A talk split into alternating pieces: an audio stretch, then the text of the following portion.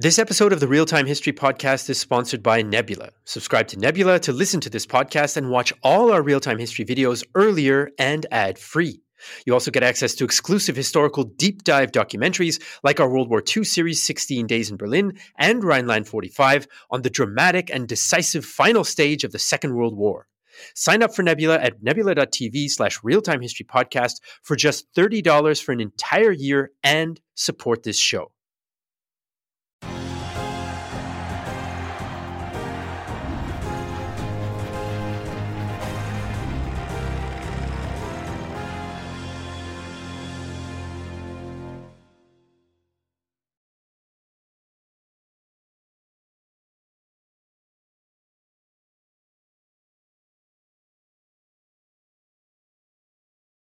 All right. Today we've got two guests for double the fun on the podcast. Uh, we are joined by Mackenzie New Walker, who's the director of the West Virginia Mine Wars Museum. And uh, she's also the coordinator of the 2021 Battle of Blair Mountain Centennial Program. And we're also joined by Catherine Moore, who's the president of the museum board and is the author of a forthcoming book on the mine wars. So thank you uh, to both of you for joining us today. I'm very happy to have you. Thanks for having us. We're excited to be here, excited for the centennial. It's certainly uh, going to be a great year for the museum. Yeah, thank you. Good. Good. Then let us start because about half of our audience uh, is international, not from the US. Now, we, we do have an episode coming out on the Great War Channel about the Coal Wars.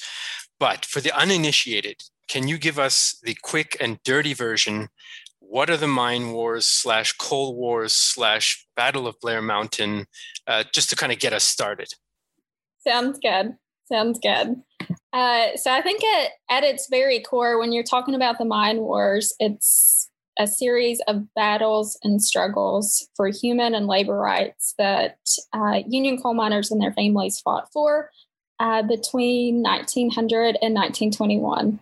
And so, you know, there's a couple different considerations or things that that contributed to the mine wars and these struggles. Um, part of it is, you know, what was happening below ground as they were mining coal. Miners faced some of the the worst working conditions in America. Uh, they were subject to roof falls, uh, methane gas explosions, collapses. It was really like backbreaking work.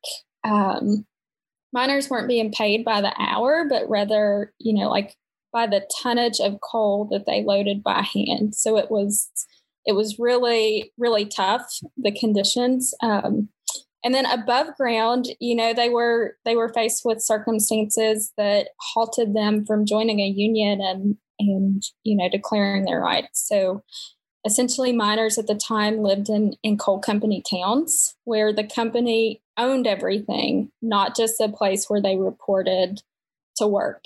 Um, and so you know this this sort of system really set up uh, where and and what people would worship, you know, the schools and the education that they would receive, the company doctor. Um, companies dictated where families would like buy their groceries and household items, but but not with cash.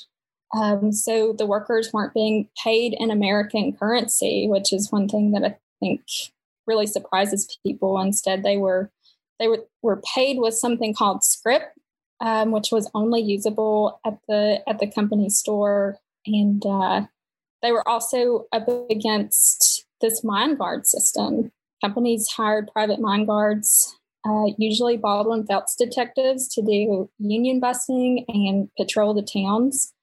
Um, these guards were known and are known as gun thugs to the miners, and so we see this, you know, long history of infringement of civil rights. Um, so that's, do you want to jump in, Kat? Yeah, sure. Um, I think that's a really great summary of some of the major complaints that the miners had and that sparked these conflicts. Um, the United Mine Workers of America was formed in 1890, and there were some some early preliminary attempts to bring West Virginia's miners into the union in that first decade, but it really didn't. Um, the, the first real major attempt was in 1902. Uh, there was a huge anthracite coal strike going on in Pennsylvania, and the West Virginia miners who wanted to become a part of the union joined in. Mother Jones, the organizer, came for the first time at that time. She began she begins going up and down the creeks all over southern West Virginia, trying to bring miners into the union and make them aware of the rights that they have as workers, um, the rights that they wanted to fight for as workers. Uh, and as a response to that organization effort, companies begin to employ, and we start to see Baldwin Felts detectives, uh, operatives for the mine owners, um, begin to police the company towns in order to keep the union out. That strike in 1902 did not go well for West Virginia's miners. Um, it was basically a loss, uh, a very bitter loss. Um, several Black miners were assassinated. Many people died, or not many people, but some people died. I don't take that part out. um, and then in 1912, we see the next real huge flare up of the mine wars in something called the Paint, Paint Creek and Cabin Creek strike.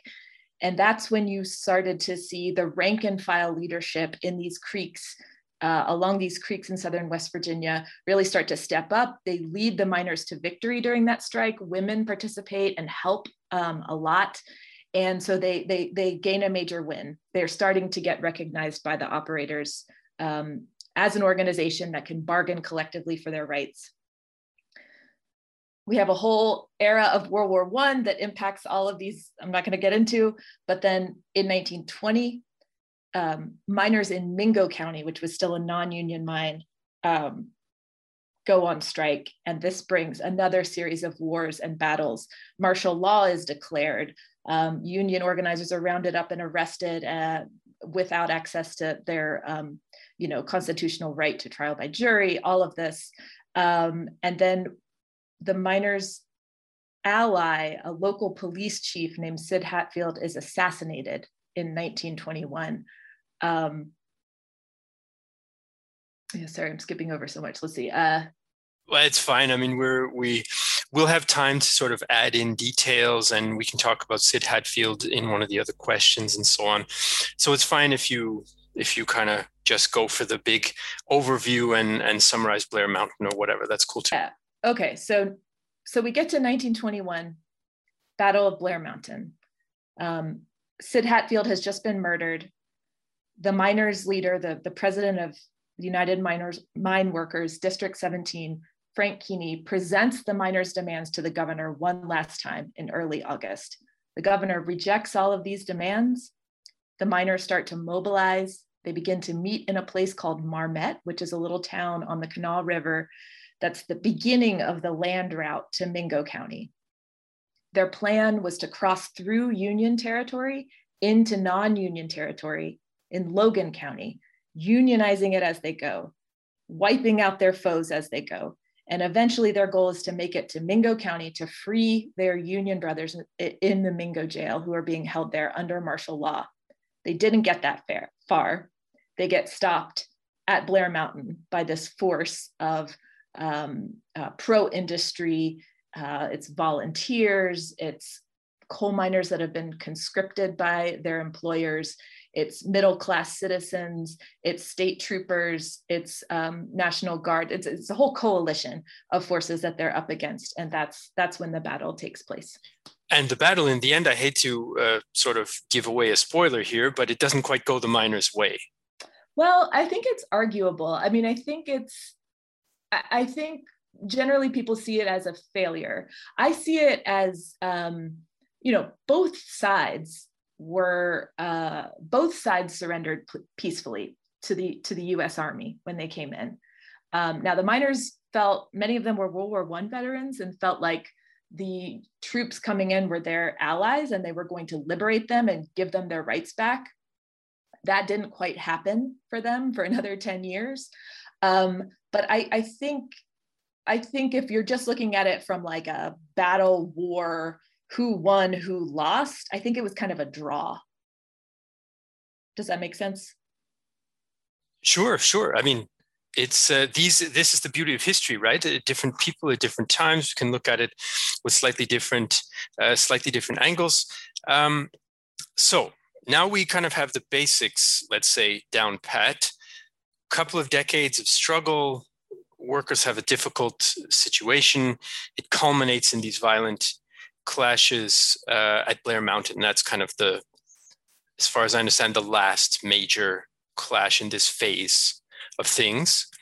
So that allows us to now get into a bit more detail and we have a few other questions we'll get to. But before we go off into the into the individual stories and questions more about who's on both sides and what are their motivations i want to ask you guys about you and how each of you ended up becoming so interested in this topic and working at the museum or presiding over the board of the museum. So yeah, back in 2011, actually, I participated in a 50 mile march that was recreating the march that the miners took back in 1921. And the goal of that march was to save Blair Mountain from being mined by mountaintop removal coal mining, which is a destructive form of mining that would have essentially erased any ar- archaeological or historical evidence um, from the battlefield itself. Um, but I had always been fascinated with this history. I grew up here in, in West Virginia, um, in Charleston, and I had always kind of sought out information growing up about this. I don't know, I'm just a history nerd. I found it fascinating. Um, and then I eventually came to learn that my own family was involved, but not on the side that I would have chosen for them to be involved in. Aha. Uh-huh. yeah, yeah. So some of my distant ancestors were some of the ones who the miners were rebelling against and some of the people who were um, treating the miners in unfair ways. And so part of my interest in this is a kind of a recovering of this history in order to, you know, I think tell the tell the true story and the real story um, as a as a little bit of a way of of uh, uh, what's the right word? Um, redemption. Balancing out. out, or or like personal redemption. I don't know. Um yeah. Uh so yeah, similar to Cat, um, I grew up in a place called Cub Creek in West Virginia, and it's in Wyoming County, uh, in between the McDowell County and Mingo County lines. And I grew up the daughter, granddaughter, and great granddaughter of Union coal miners. So this is a story that like I've been familiar with since I was a little girl, like listening to stories that my papa would recount on the front porch or around the kitchen table. Um, and so that's, you know, I grew up listening to that. And then also in college, I remember writing my history thesis and I wanted to focus on uh, the Battle of Matewan or the Matewan Massacre and how it's been remembered in recent years and reclaimed. And so that's whenever I first got interested in the Mine Wars Museum. Like it was just a couple years old at that point, and I was like, man, what they're doing is is really really cool. And so, right after I graduated, um, I saw that the museum was hiring its first director, uh, thanks to a grant from the National Endowment for the Humanities. The grant was um, called Creating Humanities Communities. And essentially, it was for like both a director for the West Virginia Mine Wars Museum, but also a project coordinator for the Battle of Blair Mountain Centennial, which we're coming up on. So that's kind of how I got roped in. Been here almost three years, and I love it. You know, it's it's pretty unique for a coalfield kid to get to, you know, stay and work in Southern West Virginia. And I will say that it it definitely felt like Kenzie fell out of the sky like an angel um, when we were looking for our first director because she she has this personal connection. She was intellectually interested in it, and she's also just a stellar human and hard worker. So um, that that came, as Kenzie said, a few years into the founding of the museum. Um, the original group that started the museum, a lot of us did know each other from the 2011 March, but we were also joined by historians, local teachers, uh, UMWA miners. It's, it was a real diverse coalition. I think that's a big part of why we've been successful is we've been able to really engage a lot of different kinds of people around this history because it is it's so fascinating and unique Right. So obviously, you come by your your interest in mining, uh, both of you, quite honestly, let's say, and uh, yeah, that sounds like quite a quite a grassroots involvement in every sense of the word. I also want to point out because on our on the Great War uh, series that we have on YouTube, a challenge for me as the host is always how to pronounce things. Right. So we've we do episodes about I don't know Turkey or China or the Middle East, and I'm dying trying to figure out how to pronounce things in all these languages. And Kenzie, you have just shown me that I mispronounced the name of a town in an English speaking country. Uh, Matewan never would have come, never would have thought of it. Anyhow. Yeah. Don't. What did you think it was?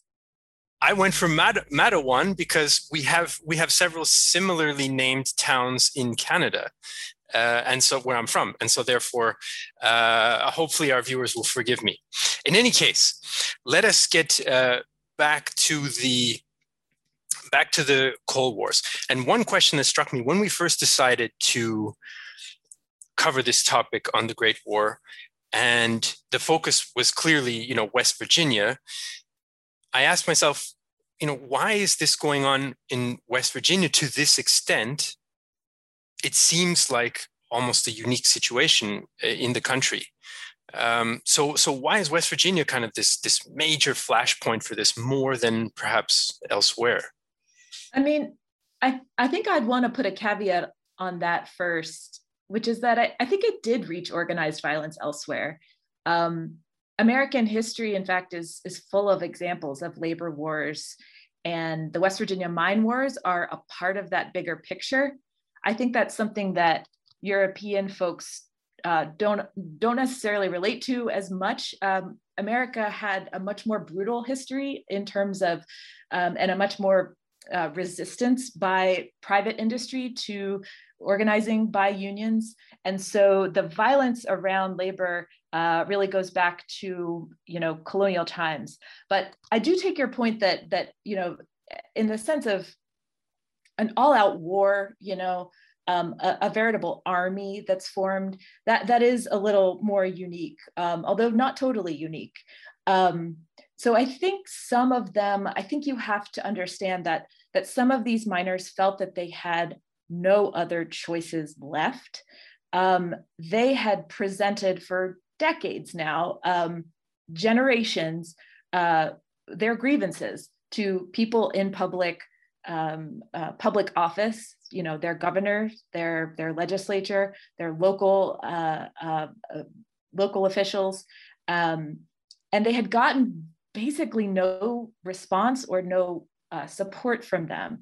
Uh, there was multiple times extensive long martial laws that were called um, by by by the military and by by the executive branch that that had put them in prison and and they had no I mean they didn't even have access to um, you know their their basic right to due process. Um, I mean that puts someone in a corner. So you know not to mention that union organizers who were trying to help them and had been trying to help them for decades were continuously being murdered by mine guards in the private mercenaries that the, that the coal companies hired. And so, uh, the, you know, I think some of these, the extremity of, of these conditions were a part of it and feeling hemmed in and like they had no other allies but each other um, in some cases. The other piece that I think is somewhat unique, though not totally unique, um, but is certainly to me one of the more fascinating parts of this, is that here in West Virginia, operators essentially had a private army of their own, which we call the Baldwin Felts Detective Agency, which was a private organization that would hire out uh, muscle essentially to, to, to protect private property and protect against unionization.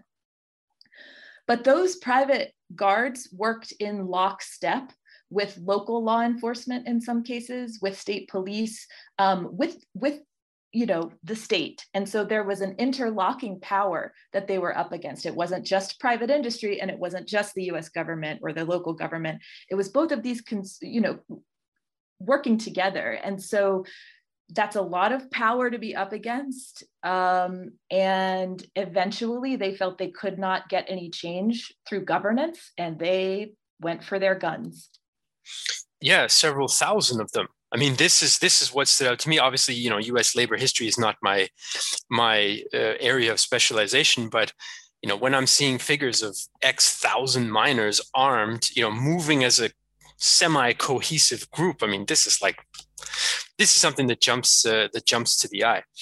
Um, just uh, you, your response made me think about the about the European side of things, and I think perhaps in a way, a lot of those European labor battles were also quite violent, but uh, significantly earlier.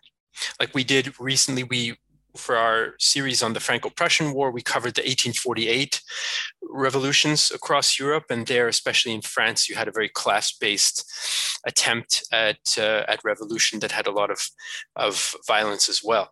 So let's drill down to who these miners are. Now, we've mentioned a little bit. You mentioned that there were some World War One uh, veterans among them, but uh, yeah, who are the miners?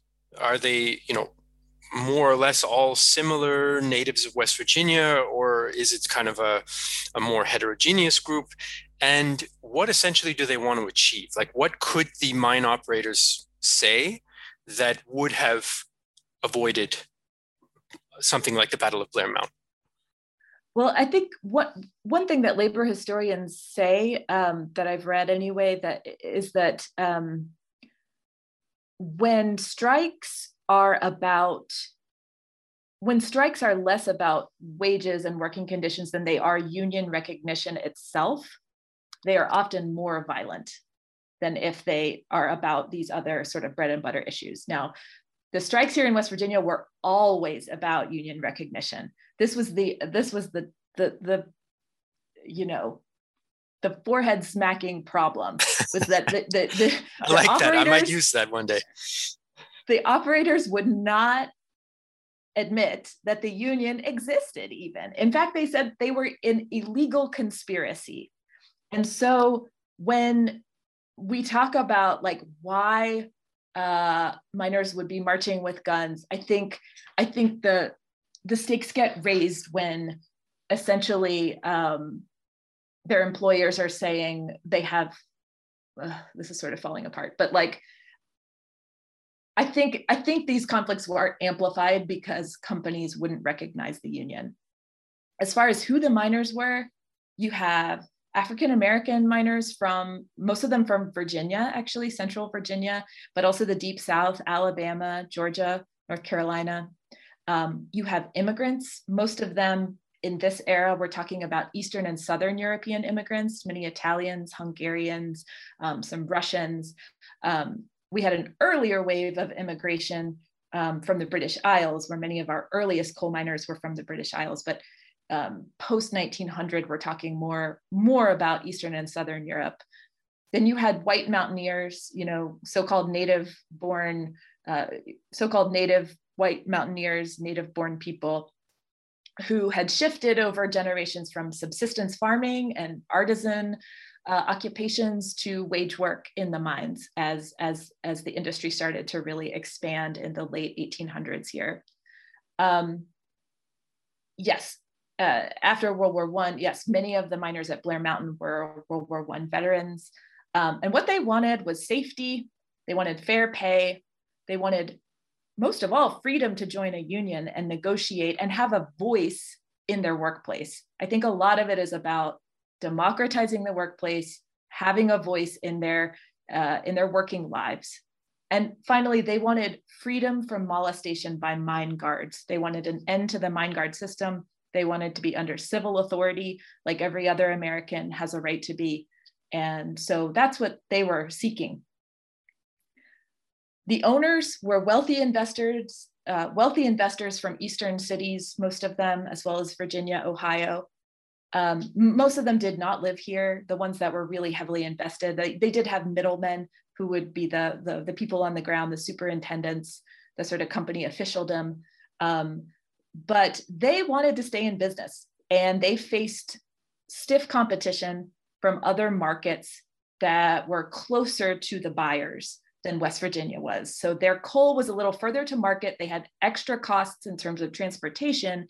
And so their only competitive advantage was in paying workers non-union wages and they wanted to keep the mines non-union so that they could keep that advantage and you know keep making lots of money yeah i think kenzie every i i'll just echo everything that kat said and one thing that i point out to folks um, in the museum is like as folks were fighting for union recognition um, you know one thing that one statistic that strikes me that historian David Corbin points out is that during World War One, folks who were digging coal in West Virginia had a higher proportional death rate than folks who were fighting in World War One across seas, which is extraordinary and striking. Um, and then also just the fact that the the folks who were making the profit did not live in West Virginia. So essentially, all of the wealth was extracted out of the state during this time. Um, 90% of Mingo County alone was owned by out of state companies, 90% of the land. And today, that number, uh, there's a new Appalachian land study happening. Today, that number is right around 60%. And so, West Virginia still feels these trends that date back to this period. Yeah, I think in, in one of the sources we use the term uh, like absentee mine owners or absentee landlords uh, was was um, came up as well. Um, one of our listeners, by the way, had a question that uh, he asked me to ask you, and it's about the story related to the red bandanas that some miners war. Now, I don't know if this is a a bit of a historical legend or if it's well documented but uh, what is the story about the red bandanas and then that the, the kind of the impact that that has had so as we've mentioned coal companies did not provide miners with their equipment needs underground so the miners had to buy their dynamite they had to buy canaries uh, lanterns shovels fuel all of these things at the company store and they were bought with company issued scrip. And so the red bandana was essentially a piece of equipment that was available to miners at the company store for purchase. Uh, its intention was to cover up wounds that happened underground. Um, and the story is like that this piece of cloth would absorb the miner's blood. And the red shade, the reason why it's red is that it would keep the miners from going into shock if they saw blood. Um, and so at the time of the Battle of Blair Mountain, many miners had already acquired this piece of equipment. Uh, and so they essentially repurposed it and it would become an identifier during the Battle of Blair Mountain in 1921. Um, it helped them identify who was the miner and who was a mine guard or who was anti union. And so they wore this as a piece of their uniform and they become known as the redneck army and the term redneck gets popularized um, i think it's interesting like in recent years we've seen the red bandana reemerge as a symbol of solidarity which i think is exciting we saw uh, west virginia teachers wearing red bandanas uh, during the 2018 and 2019 teacher strikes. And it's also been taken up by various other organizations in West Virginia today. And it's also a touchstone for us at the museum. Um, it's found our way, found its way into many of our programs, uh, and we teach and hand out red bandanas to school children as part of our educational programming. So so in 1877, some railroad workers in Martinsburg, West Virginia, uh, were protesting a pay cut and they started shutting down the railroads in that city in Martinsburg. And that sparked what we call the first nationwide strike in American history. It, it spread from coast to coast, um, but it actually started in West Virginia. And some of the workers uh, began wearing red bandanas around their necks as a symbol of solidarity during that strike. So even like 50 years before Blair Mountain, the red bandana was starting to become a symbol.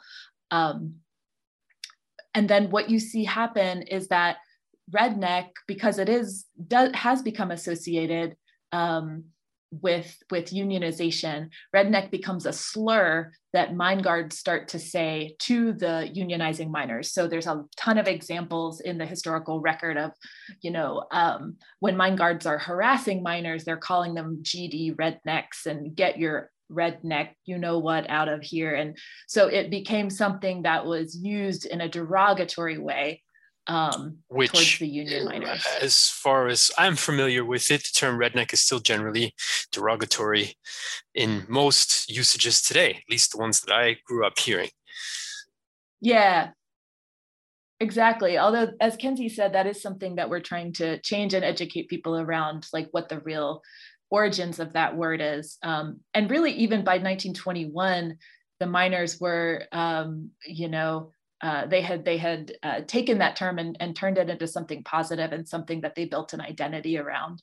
So I think it it cuts both ways. It you know similar to a lot of slurs, there it's kind of reappropriated by the people who are um, being targeted and and made into something of empowerment. Right, and symbols and language are you know extremely malleable throughout history. Um, I realized I wanted to ask you a question as well. We talked about the motivation of the miners. And you mentioned, of course, the motivation of the mine operators is obviously revenue and, and profit. But what's the motivation of those mine guards and the anti union, I guess you could say, or pro company men, the rank and file who fight at Blair Mountain against the miners? Like, are they are they just there because they're getting paid, or do they think do they have an ideological approach perhaps for some of the middle class ones that you mentioned that you know unions are a bad thing for society etc so yeah maybe maybe can you can clear that up because that's something that i found wasn't as well represented in a lot of the literature was maybe you know what's what's motivating all these thousands of guys mostly guys i suppose who are fighting against the miners. There the, when you talk about okay. So we call the people who the miners were fighting the defenders. That's like the term that's used the defenders. But within the defenders there's actually a lot of different pockets of people and they all are fighting for different motivations right? So some of them are mine guards with the baldwin felts agency who have been a part of this war for decades.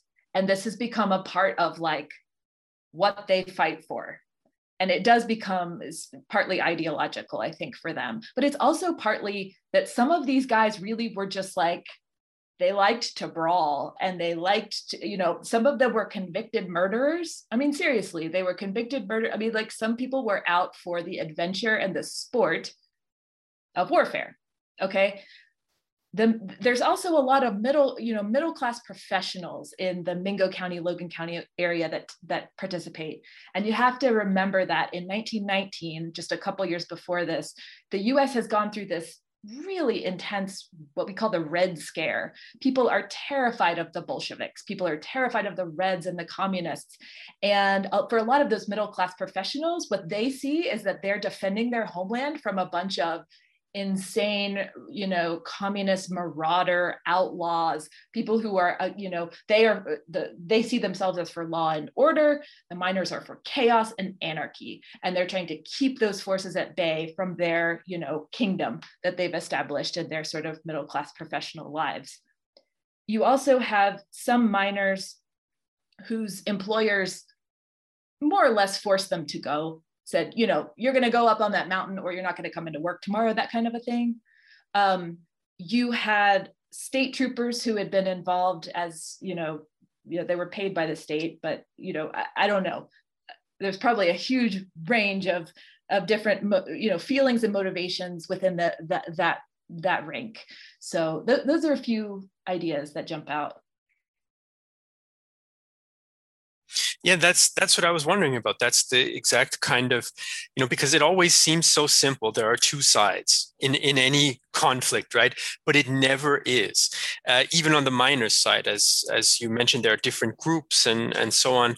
Now they're united by something, but obviously there's there's always a bit more than meets the eye, and the the sort of deeper we drill down, I think the more diverse the stories become, motivation and otherwise.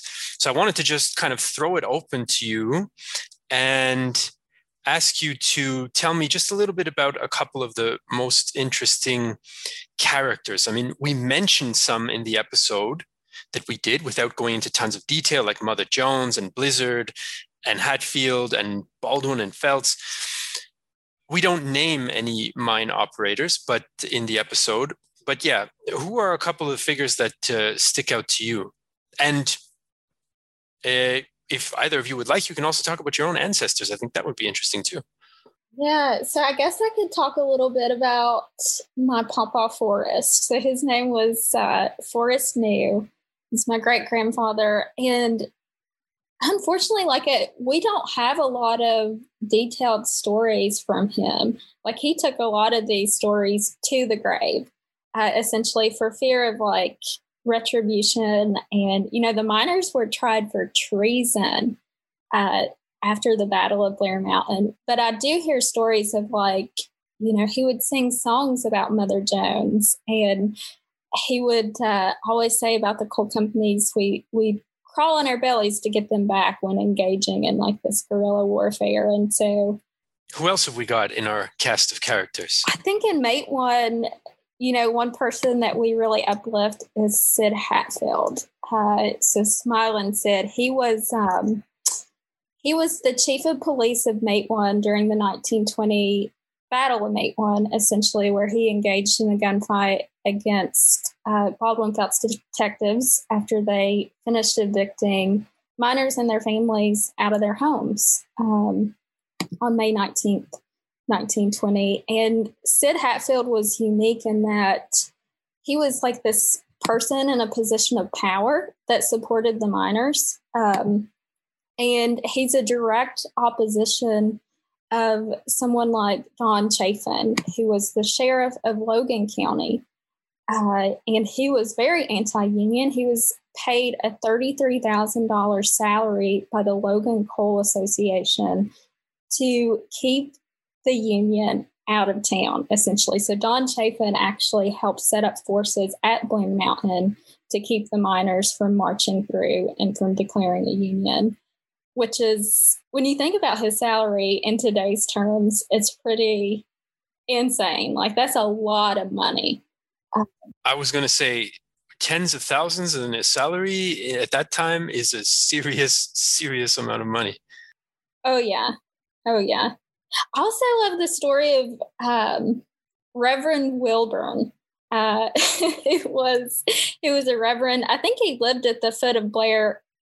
Kat, you might have to fact check me. He did. Okay, yeah. He lived at the foot of Blair, and he was eating dinner with his family, and a bullet came through. And uh, there's this great quote from him. Um, the time has come to. I'll need to look at this, but I think it's he says, The time has come for me to lay down my Bible and pick up my rifle to fight for my rights or to fight for our rights or something similar to that. And it's just, you know, a preacher in Southern West Virginia who's just joining joining the cause is I think really cool. Who have you got, Kat? So the book that I'm writing is trying to really um, put a spotlight on many of the women who were involved in these battles, as well as um, many of the, the immigrants and people of color who were involved uh, in these battles. The first one is this woman named Sarah Rogers Blizzard. And you might recognize that name, Blizzard, because uh, Bill Blizzard is the one who's generally credited as being like the general of the redneck army during the battle. Well, Bill didn't just like come out of thin air. Bill was raised by this like incredibly loyalist, staunch Union family in Southern West Virginia. And his mother was named Sarah Rebecca Blizzard. She uh, and her husband Timothy, who was in the Knights of Labor before the Union even existed, um, they were involved in Union battles very early in this history. And so, actually, Bill and the entire family, Sarah, Timothy, and the children, were kicked out of, evicted from their coal mine um, company owned house in the 1902 strike. And then they come over to Cabin Creek, Paint Creek, and they get involved with some of the socialist miners there and become leaders of what becomes a movement to bring the Union to that area. Sarah uh, was an incredible woman. she took in stray children. That's why they called her mother. They called her Ma, like she was just Ma. She knew Mother Jones personally. They were good friends. In fact, mine guards would sometimes accuse her of, like, one example is like a mine guard was like, You look like Mother Jones, get out of here. And she's like, Mother Jones is my best friend. You can call me Mother Jones all day. And so they were like comrades together in the in the in the trenches there. Um, she and Timothy own the land where many of the evicted miners striking miners come and set up their tent the Florence Nightingale of the tent colony in some ways too. She's like taking care of of, of people, um, giving them land to live on.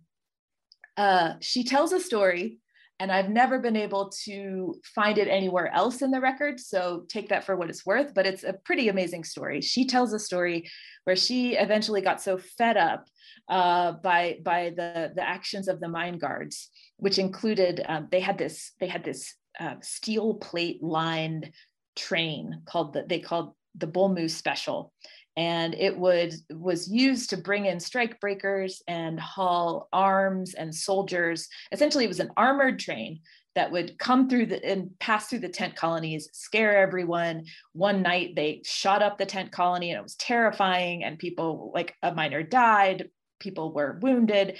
So she tells Ma Blizzard tells a story that one day she organized a bunch of women uh, in Cabin Creek to go out to the train tracks and pry up the railroad ties so that the Bull Moose Special could not pass by her home and uh, potentially you know, um, uh, shoot up the tent colony. So she was this very militant uh, mountain grown woman uh, that I just, I love thinking about her. There's beautiful pictures of her actually. Um, she's one person who's very well photographed. And so you can just get a sense by looking at her eyes, they're just sparkling. She's got, you know, this in, intense wisdom and, and power. Um, and I just, yeah, I think she's a wonderful figure. Um, I keep going, but there's one. I'll also I just wanted to add uh, so Sarah Blizzard is the great grandmother of President Cecil Roberts, who is president of the UMWA International, which is really interesting. And we have a, a clip of him in the museum where he's giving an interview talking about his memories of, of Sarah Blizzard and her women's resistance section. yeah, thank you for reminding me of that. It's it's true. She she kind of launched this generational um, you know a dynasty of union leaders in a way um, and yeah and she was just one woman of many many many very brave very bold and outspoken women who took part in this conflict all right yes another interesting part of this whole story, which I have to admit I was very unfamiliar with before we started working on the episode.